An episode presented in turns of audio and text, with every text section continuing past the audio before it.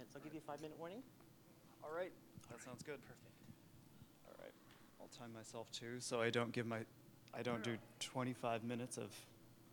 All right, you got it. All right. I don't want to give you 25 minutes of what it was like. All right, my name is Dan, and I'm a co-alcoholic. Ah, thank you, Rob, for asking me to speak. Um, this conference is very special to me, and I know how uh, much work goes into being the Al Anon co chair.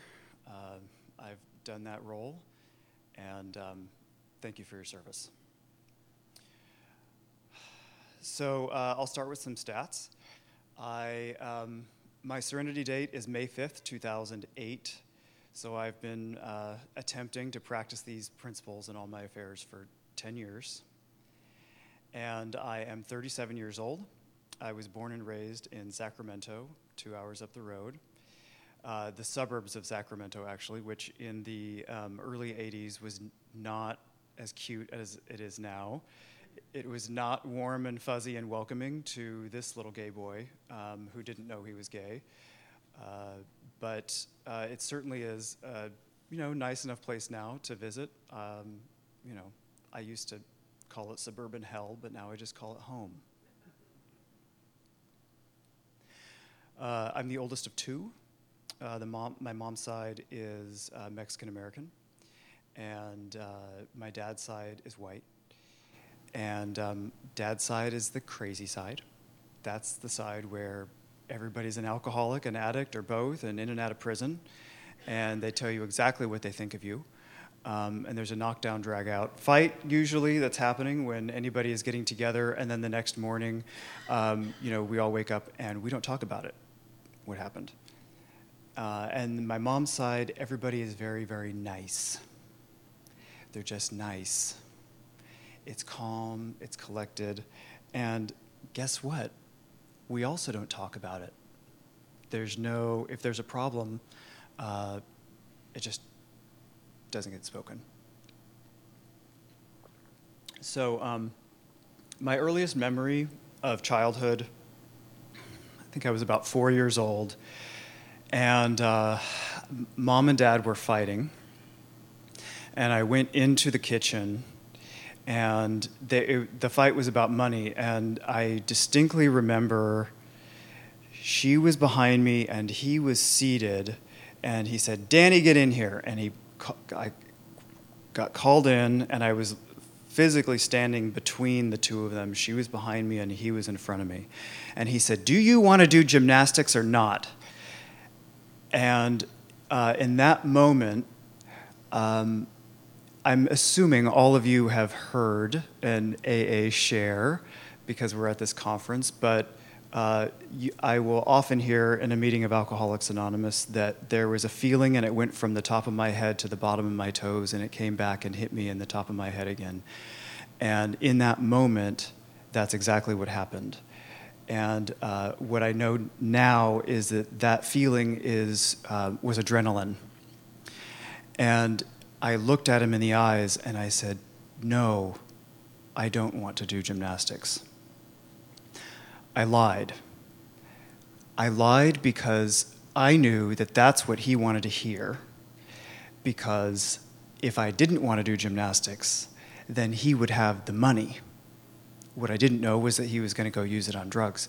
But I knew that from that moment on, my earliest memory, that I could lie to control you and what you thought about me and just to keep the peace in the family. That's my earliest memory. Probably because the, that adrenaline kicked in so much that it just imprinted on me. So I was about four years old. Um, I'll give you some highlights from there. Uh, my uh, around eight years old, um, my father was struggling with his own addiction. And um, I didn't realize it at the time, but he uh, converted himself, and then my sister and I. I'm the oldest of two. Uh, he converted himself and the two of us into being Jehovah's Witnesses. Now, um, we are can be any religion in AA and, and Al Anon, and I have no opinion on outside issues. But what I do know is that in my experience, um, it, religion was used as a cudgel to control me. And um, I now understand that my father was likely using extreme religion as a means of trying to manage his own addiction. Um, and so it was used to get me to not celebrate birthdays. I was yanked out of soccer. I was, um, you know, nominated to be in student government in school, and he made me renounce the uh, the whatever position it was, uh, you know, as a kid, uh, because I wasn't allowed to do certain things. Um, it was highly controlling. Uh, I remember I, I was on the cross country and track teams, but I had to keep it a secret in high school. Um, and he he had various jobs, um, but at the toward the end of his life, he was um, mowing lawns um, because that was easier because he could work for cash and then turn around and um, get what he needed uh, that day. But I remember running with my team when I was I don't know 16 years old, and he saw me and I saw him because he was mowing someone's lawn. And I stopped and the whole team stopped and he said, What are you doing? And I said, We're just out for a jog. Because um, I, I, didn't know how to tell the truth. Like, Dad, I'm on this team and, you know, couldn't tell you because you're too controlling. Um, and so that was like a, a good metaphor for childhood. It, you know, just secrets. Like with mom's side, we could celebrate and do, you know, I could behave one way. With dad's side, I would be a different way. Um, and there were these paradoxes. It was a very, very confusing time. Um, you know, I'm 14 years old. I went to Tower Records. Does everybody remember those? And I, I was with my friend at the time, and I stole a um, porno magazine, and uh, I got caught and so the it, I was like my heart was beating, and they called my mom, and she showed up, and she was so mad, and she was like, she was like, look, and she pulled out of her purse my report card. I, I was like 14 and she was like, You have straight A's. What's wrong with you? and I just remember thinking, like, I don't know what's wrong with me. Was I doing it for attention? I don't know. It was just a very confusing time. But I had this need to be perfect, but I also was not seen at all. Um, and I don't know whether this is, um, you know, this is it's not Al-Anon literature, but if you've all heard of like the hero and the mascot, you know, these these these the archetypes of of growing up in a dysfunctional home. Um, but I was definitely the hero, and I quickly learned how to disappear into the wallpaper just be perfect. That way, nobody could have anything on me. And that was definitely how I lived. It was like, I'm going to get straight A's so that you can't ask me to do anything and that I will feel safe. um, so I made it to, uh, I escaped and went to college. And um, I uh, ran for student government and I won. I was like the, the, as a fall quarter freshman. And yes, I was acting out all sorts of issues, but um, it was like not, you know, being allowed to do that as a child, I finally was relieving myself of the bondage of extreme religion and I came out of the closet and I dated um, several people uh, that liked to drink. I don't know if they're alcoholics necessarily, because I do any of us know anything about anyone, but um, I do know that they liked to drink. And more importantly, I found myself working in bars and restaurants so that I could afford to put myself through school, which is what I did. And um, I uh, met somebody who was the uh, director of the LGBT Center. Uh, and he would show up at these parties that we would throw, and I would always think like, "Oh my God, that's so weird." He's like an older guy, and he shows up at these parties. Like, what is he doing here? And um, but he was my first boyfriend was the um, intern at the LGBT center, and so they were close. and so, but I do remember him coming to the parties, and I would always, you know, be play hostess with the mostess, and I would say, "Well, can I get you a drink?" And he would say, "Well, I don't drink. I'm a member of Alcoholics Anonymous." And I'd say, "Oh, yeah, that's right." And he'd remind me over and over and over again. Uh, and but you know, it wasn't about me, so I didn't remember. Um, but I uh, didn't end up staying with that boyfriend, and I graduated uh, from school. And he stayed in Sacramento and then moved to Austin, Texas. And uh, so I wasn't seeing him very much. But whenever he would come into town, he would always like send me a text message or ask to get together. And he said, um, I'm actually speaking at this conference called Living Sober. I'm the Al Anon speaker. This was 2007 and he asked me to come hear him speak. And I said, Oh my God, I, w- I would love to support you. I will come and hear you speak. And he said, Great. And so at this time, it was in the, it was the last year, it was in the Bill Graham Civic Auditorium. And I showed up, uh, you know, way up in the rafters, and I heard him speak.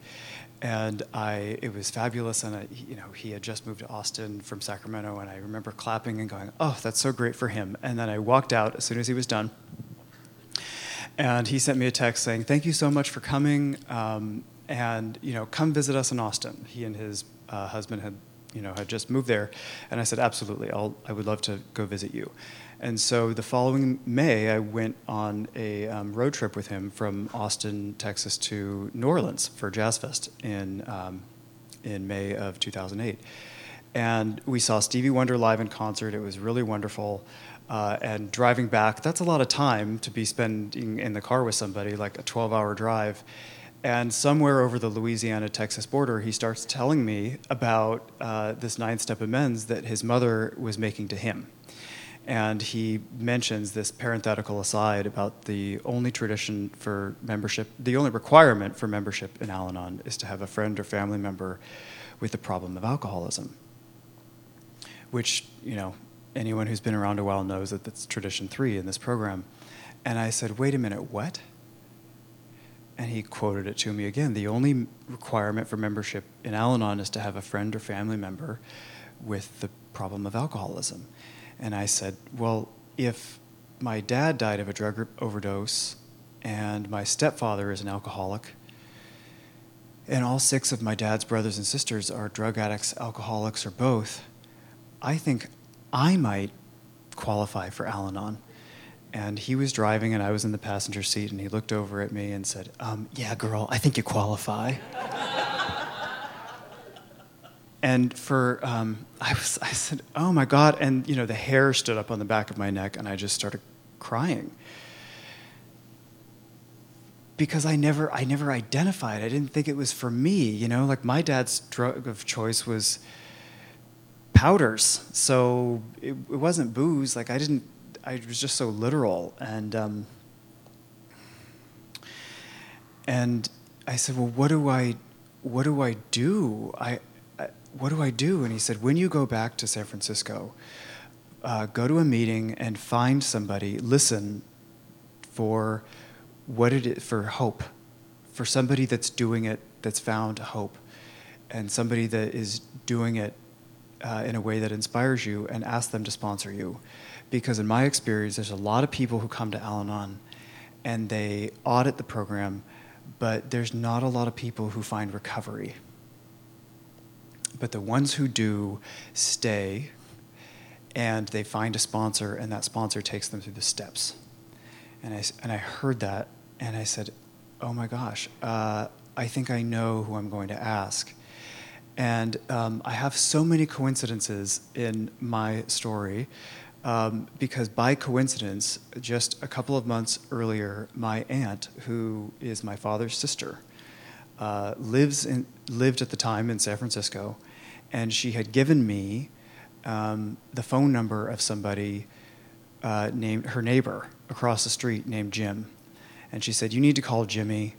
He knows what you're going through because I had just gotten out of a relationship with somebody, uh, and it was the most intense relationship that I had ever been in. Whatever he wanted to do, I would do. Oh, you want to do that this weekend? Okay, my whole weekend was booked with spending time with him. And um, he had broken up with me, and for 10 months, I was spinning out about that relationship. Well, the relationship only lasted for two months, but I was spinning out for 10. And uh, so my aunt was like, you know, hearing me for the second time, still obsessing about why. Why did he break up with me? I'm perfect. Why would he break up with me? And um, she said, You need to call Jimmy. And over the course of several months, I would have Jimmy's phone number on my uh, dresser. And a couple of times in cleaning my room, I would throw it away, and there was some voice inside of me that said, No, just maybe hold on to it. Just maybe hold on to it. And so um, I, this is still before I went on that road trip, I picked it up. Uh, I picked it up off the dresser, and I had been up until 3 a.m., um, you know, obsessing the night before. And I was like in enough pain that I called Jimmy. And he answered the phone and he said, um, This is Jim, and he told me his last name. What's the problem? And I was like, I didn't, how could you just get to the point like that right away? Oh my God. And so I mumbled through what the problem was. And he gave me about 15 seconds and he just interrupted me and said, Well, how about a little forgiveness for yourself?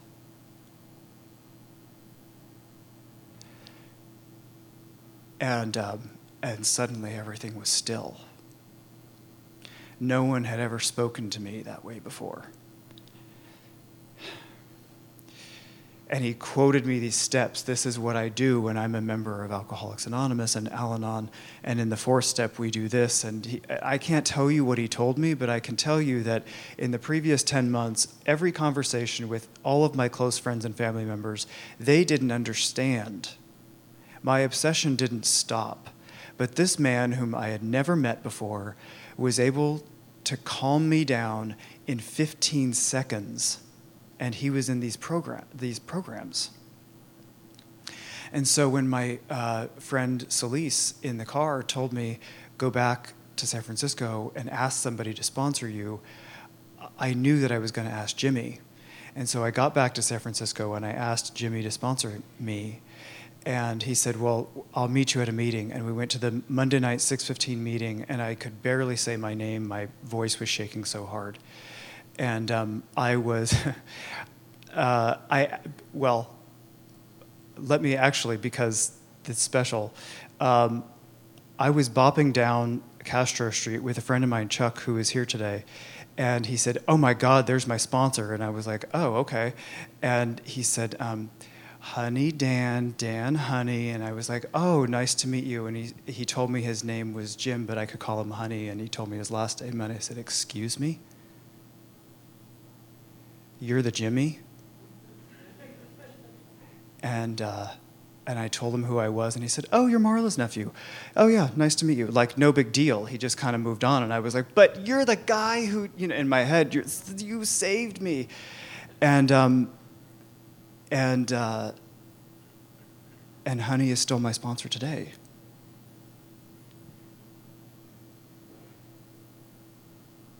Thank you for being here and for staying with me. Um, I dated people that were not appropriate for me after starting this Al Anon journey. And at seven years of doing this program and sponsoring lots of people over the years, um, I found it necessary to put um, drugs and alcohol into my body, and I made my way into the other programs. I got sober. And it uh, was a spiritual experience for me, unlike anything I had ever experienced before. And at around eight years in Al Anon, I was still going to meetings and I was still sponsoring somebody. But I didn't feel like this was my home anymore. I would go to meetings, but I wouldn't share. I would just be quiet. And um, I would talk to my sponsor about it. And he said, um, Your job right now is to just listen, Dan.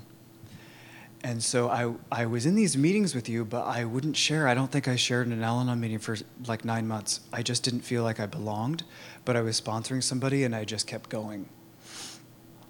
And and uh, and I, I just didn't. I was like not connecting, not connecting, and then um, something happened. I started dating somebody, a newcomer in Alcoholics Anonymous, and all of a sudden I felt like I belonged.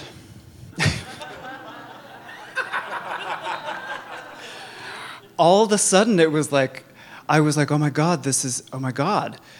Um, here it is again, and uh, I the obsession had returned and um, I could relate. Like, step one was so very clear. And uh, what do I want to say about this? Um,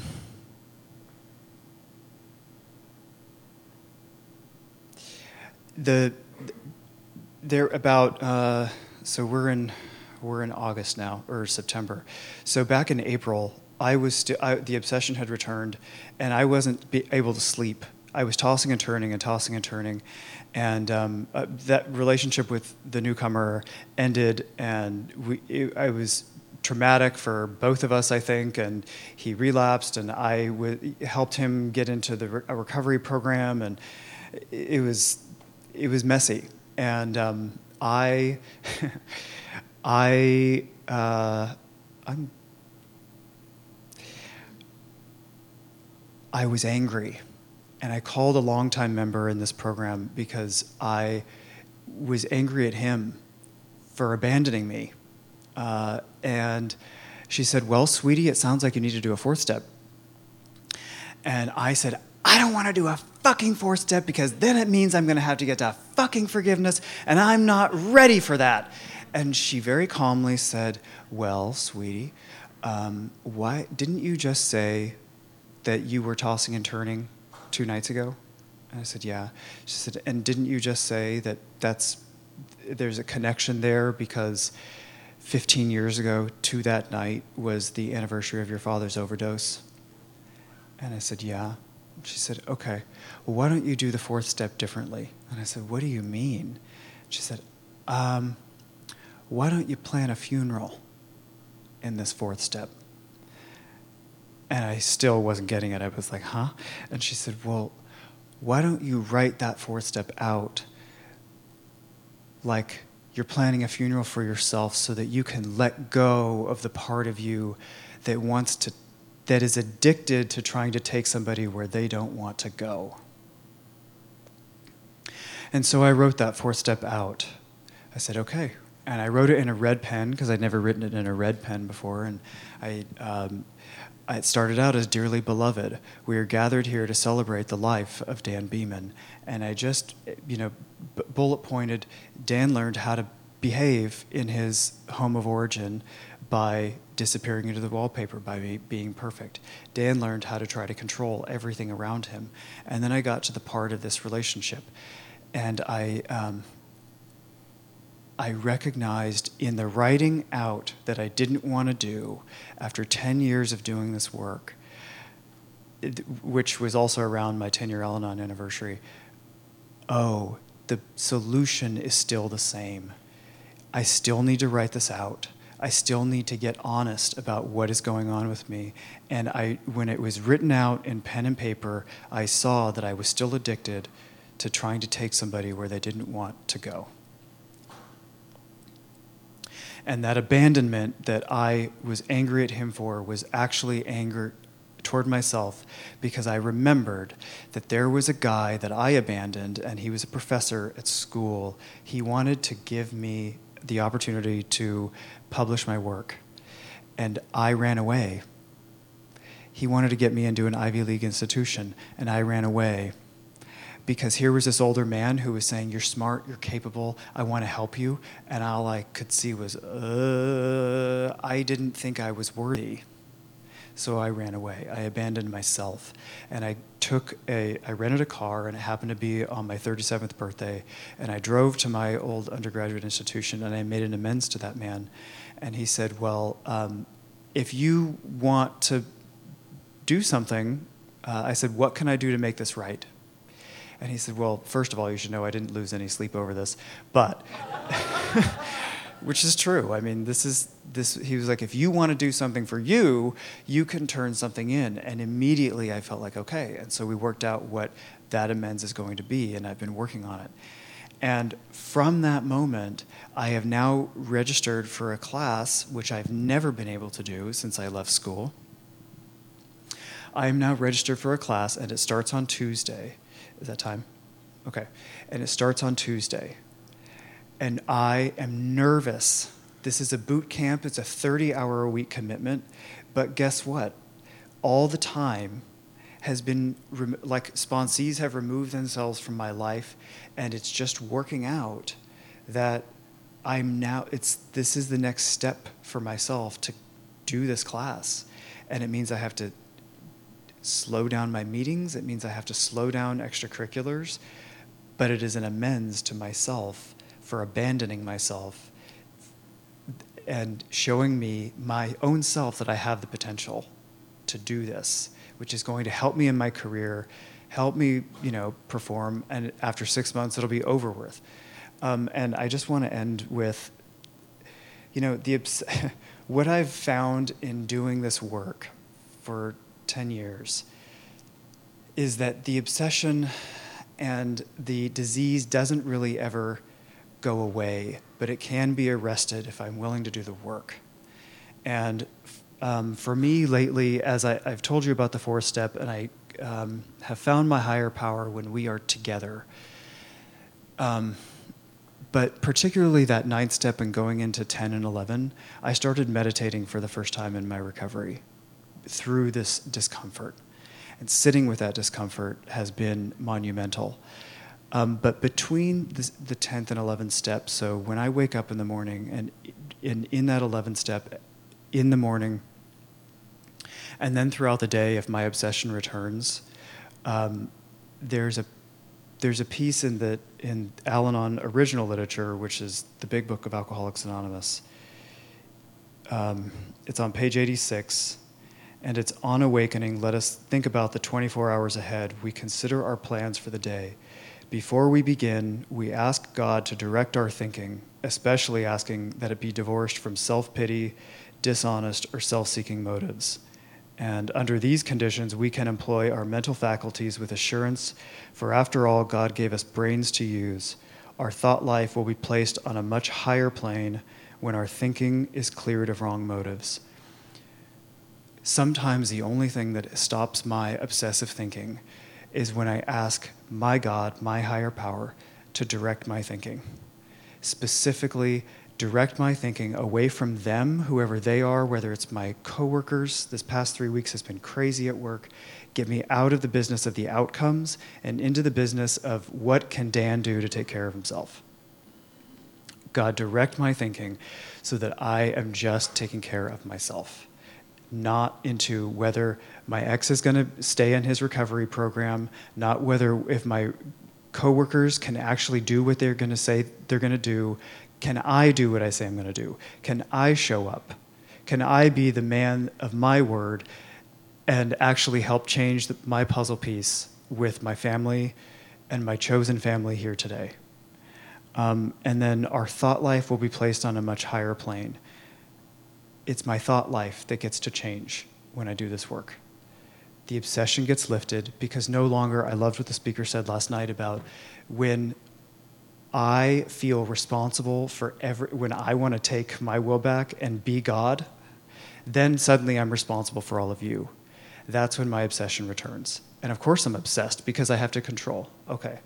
Um, but when I can let go, there's so much freedom in that. And I thank all of you for helping me uh, get freedom from the bondage of self. Thank you.